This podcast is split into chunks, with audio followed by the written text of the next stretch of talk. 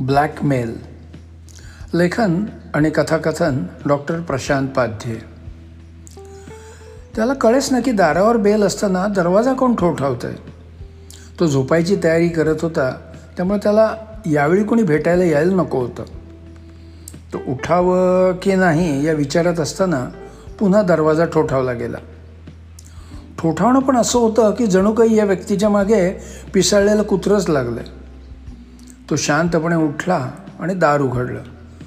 तर तर कोणीतरी संपूर्ण बेडशीटमध्ये गुंडाळलेलं धापा टाकत पटकन आत घुसलं आणि लगेच दार लावून घेतलं. तो काही बोलणार एवढ्या त्या बेडशीट मागून एका स्त्रीचा घाबरा घोबरा आवाज आला. काही बोलू नका आवाज करू नका. त्याला वाटलं कोणीतरी हिच्या मागे लागलं आहे म्हणून त्यानं दरवाजाला कान लावून काही मिनटं कानोसा पण घेतला. पण कसलाच आवाज आला नाही. त्याला कळेच ना की हे काय चाललं आहे फक्त एकच कळलं की त्या बेडशीटच्या आत कुणीतरी तरुणी आहे. पाच दहा मिनटं गेल्यावर ती तरुणी बोलू लागली. सॉरी हां. तुम्हाला त्रास दिला पण काय करू? अहो मी इथे नोकरीच्या इंटरव्ह्यूसाठी आले होते पण त्या अडदाण माणसानं त्याचा वेगळाच अर्थ लावला आणि माझ्यावर जबरदस्ती करायला लागला. त्यानं मला विवस्त्र केलं आणि आणि मला सांगवतही नाही हो. पण त्यानं माझ्यावर बलात्कार करण्याचा प्रयत्न सुरू केला. पण तेवढ्यात त्याचा फोन वाजला म्हणून तो फोन घ्यायला वळला आणि मी तिथली बेडशीट गुंडाळून पटकन खोलीतून सटकले. खरंच सॉरी पण माझा नाईलाज होता. स्वतःला वाचवण्यासाठी मी चार मजले चढत तुमच्या रूमपर्यंत कशी बशी आले? बहुतेक मी इथे आलेलं त्याला कळलेलं नाही नाहीतर तो इथे आलाच असता. थँक्स तुम्ही मला खोलीत घेतलं. तिने धापा टाकत थरथरत सगळं सांगितलं. बाप रे. म्हणजे या हॉटेलात असंही होतं? तो एक मिनिट शहारलाच. ठीक आहे ठीक आहे. तू बस इथे. मी तुला कॉफी देतो मग बाहेर कोणी नाही असं बघून नंतर निघून जा. पाहिजे तर मी तुला टॅक्सीपर्यंत पोचवतो असं म्हणत त्यानं दोन कप पाणी घालून इलेक्ट्रिक किटली ऑन केली.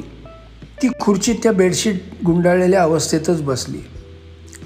त्यानं पाण्याला उकळी फुटल्यावर त्यात कॉफीची दोन रेडीमिक्स पाकिटं टाकली. दोन मगमध्ये कॉफी ओतली आणि एक मग तिच्या पुढे धरला.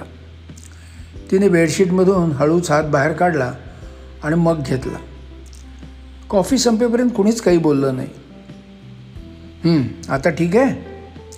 चल मी तुला टॅक्सीपर्यंत सोडतो म्हणत तो उठला. सोडतो काय? मी तुला सोडणार नाही तशी. या खोलीत छुपे कॅमेरे लावलेले आहेत. मी आता ही बेडशीट बाजूला करीन आणि तू माझ्यावर रेप करतोयस असा आरडाओरडा करीन. सगळं रेकॉर्डिंग पण होईल. गुपचूप एक लाख रुपये मला दे नाहीतर म्हणत तिनं बेडशीटला हात घातला. तो तिच्या वागण्याने हादरलाच. थांब थांब थांब थांब बाई असलं काही करू नकोस. मी त्यातला नाही माझी समाजात इज्जत आहे. मी एका मोठ्या कंपनीत मॅनेजर आहे. असं काही केलंस तर माझी नोकरी जाईल. हो ना? मग निमूटपणे एक लाख रुपये टाक बघू. लगेच. ओके म्हणजे तू मला ब्लॅकमेल करतेस. तू काही समज रे मला त्याच्याशी कर्तव्य नाही. वेळ घालवू नकोस पैसे काढ. हो हो हो. अगं पण एवढे पैसे काय मी काय खिशात घेऊन फिरतो? असे कसे लगेच देता येतील? बोल मग काय करतोस? की बेडशीट काढू? नको नको नको. बरं असं केलं तर चालेल काय? तू तुझ्या बँकेची डिटेल्स सांग. मी ऑनलाईन पैसे ट्रान्सफर करतो. तिने एक मिनिट विचार केला आणि ठीक आहे चालेल म्हणून उत्तर दिलं. त्यानं त्याचा मोबाईल काढला लॉग इन केला सांग तुझ्या बँकेचं नाव account number I F C code branch वगैरे सगळं सांग. तिनं सांगायला सुरुवात केली त्यानं मोबाईलमध्ये एंटर करायला सुरुवात केली. आता तुझं नाव सांग. नाव कशाला? बँकेची डिटेल सांगितली आहेत ना तुला? नाही नावाचा कॉलम आहे तो भरला नाही ना तर पैसे ट्रान्सफर होणार नाही आणि तुझा मोबाईल नंबर पण हवा. माझ्या बँकेत ऑनलाईन ट्रान्सफरसाठी या गोष्टी लागतातच. तिने थोडे आडेवेडे घेतले पण तिच्याकडे तो प्रश्नार्थक नजरेनं तसाच पाहत राहिल्यामुळं तिचा नाईलाज झाला. मानसी एक बोटे म्हणून तिनं नाव सांगितलं आणि नंतर नंबरही सांगितला. दोन मिनटांनी तिचा मोबाईल वाजला. त्याच्यावर एस एम एस आला होता. एक लाख रुपये तिच्या खात्यात जमा झाले आहेत. तिने ते पाहिले आणि तिच्या चेहऱ्यावर आनंद दिसायला लागला. थँक्स म्हणत तिनं बेडशीट बाजूला टाकली. त्याला छान पंजाबी ड्रेस घातलेली तरुणी आत दिसत होती. थँक्स म्हणून ती जायला दरवाजाकडे वळली पण अचानक तिच्या हाताला एक हिसडा बसला. चाललीस कुठे? पैसे मिळाले ना? मग मी आता रेप करायला मोकळा आहे. आता पाहिजे तितकी बोंबाबोंब कर. तू एक प्रोफेशनल कॉल गर्ल्स आहे मी सिद्ध करू शकतो. ओरड ना ओरड ओरड. ती एक क्षण गप्प बसली आणि नंतर चक्क रडायला लागली. त्याला कळे ना की नक्की काय झालं. काही क्षणापूर्वी मला धमकावणारी मुलगी रडते? हे बाई काय झालं? रडतेस का? मी तर अजून काहीच केलेलं नाही. सॉरी हा खरंच सॉरी मी तसली नाही हो. मी सगळं मी सगळं सांगते तुला. मला एक लहान भाऊ आहे. आम्ही दोघं एका छोट्या घरात राहतो. आमचं कुणीही नातेवाईक नाही. माझा भाऊ आजारी असतो म्हणजे तसा आजारी नाही त्याच्या हृदयाच्या आतल्या पडद्याला एक भोक आहे. त्यामुळे त्याला दम लागतो काही काम करता येत नाही.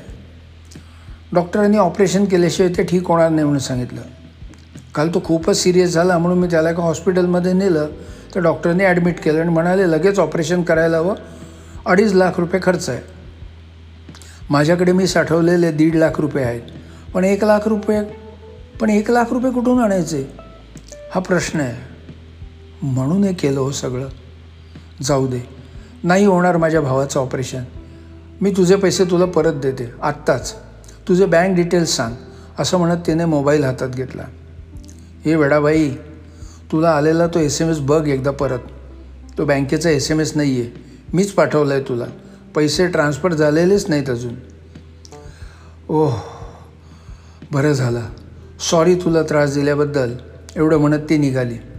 मानसी एक मिनिट थांब. ती थांबली. तो उठला. चल मी येतो तुझ्याबरोबर हॉस्पिटलमध्ये खाली पार्किंगमध्ये माझी गाडी आहे. जो काही खर्च येईल तो संपूर्ण मी देईन. काळजी करू नकोस. मी आहे तुझ्यासोबत. त्याने अलगत तिचा हात धरला आणि दुसऱ्या हातानं रूमचं दार बंद केलं आणि तो तिला गाडीकडे घेऊन जाऊ लागला.